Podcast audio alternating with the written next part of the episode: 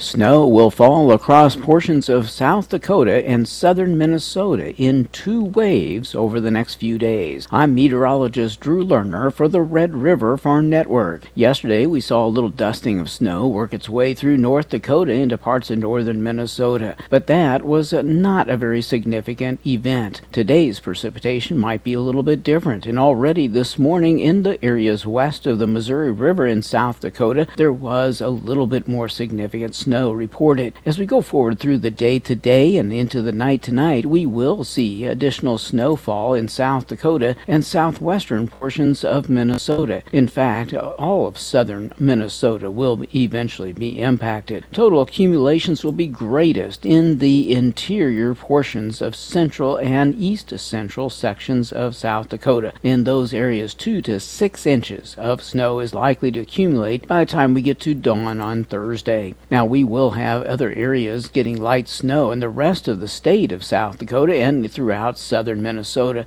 with one to three inches common, but there will be a little bit of that heavier snow in the far southwest of Minnesota as well. North Dakota and the north half of Minnesota should not be impacted by significant snowfall in this event. Now, there will be a follow up system, but only after a surface high pressure system pushes through the region, and that is expected to occur as we go forward through the day on Thursday. Thursday. So by Thursday evening, there will be a new round of snow in the Black Hills working its way eastward through central and south central portions of South Dakota, and that event will head into Nebraska and Iowa and maybe skirt through the southwesternmost corner of Minnesota. Then we'll look for another dusting to three inches of snow with that event, with maybe one or two spots near the Nebraska border getting a little bit more. After that, high pressure will be in control, and we should not see significant precipitation in the region again at least not through the weekend and into early next week. Our temperatures will temporarily turn a bit cooler as we go forward through the balance of this week. We'll look for high temperatures today in the 20s and 30s across many areas, with a few lower 40s in southern Minnesota and the southeast corner of South Dakota. Tomorrow, highs will be in the 20s. We'll look for a few upper teens near the Canada border, and we'll look for teens and 20s again on Friday before we quickly warm back up. Over the weekend and into early next week, highs will be back back into the 30s and 40s. Our nighttime lowest temperatures are expected to slip back into the single digits and teens for the most part. However, there will be some colder readings that will slip below zero uh, near the Canada border in northern parts of Montana, northern North Dakota, and northwestern Minnesota. That is most likely on Friday. For the Red River Farm Network, I'm meteorologist Drew Lerner.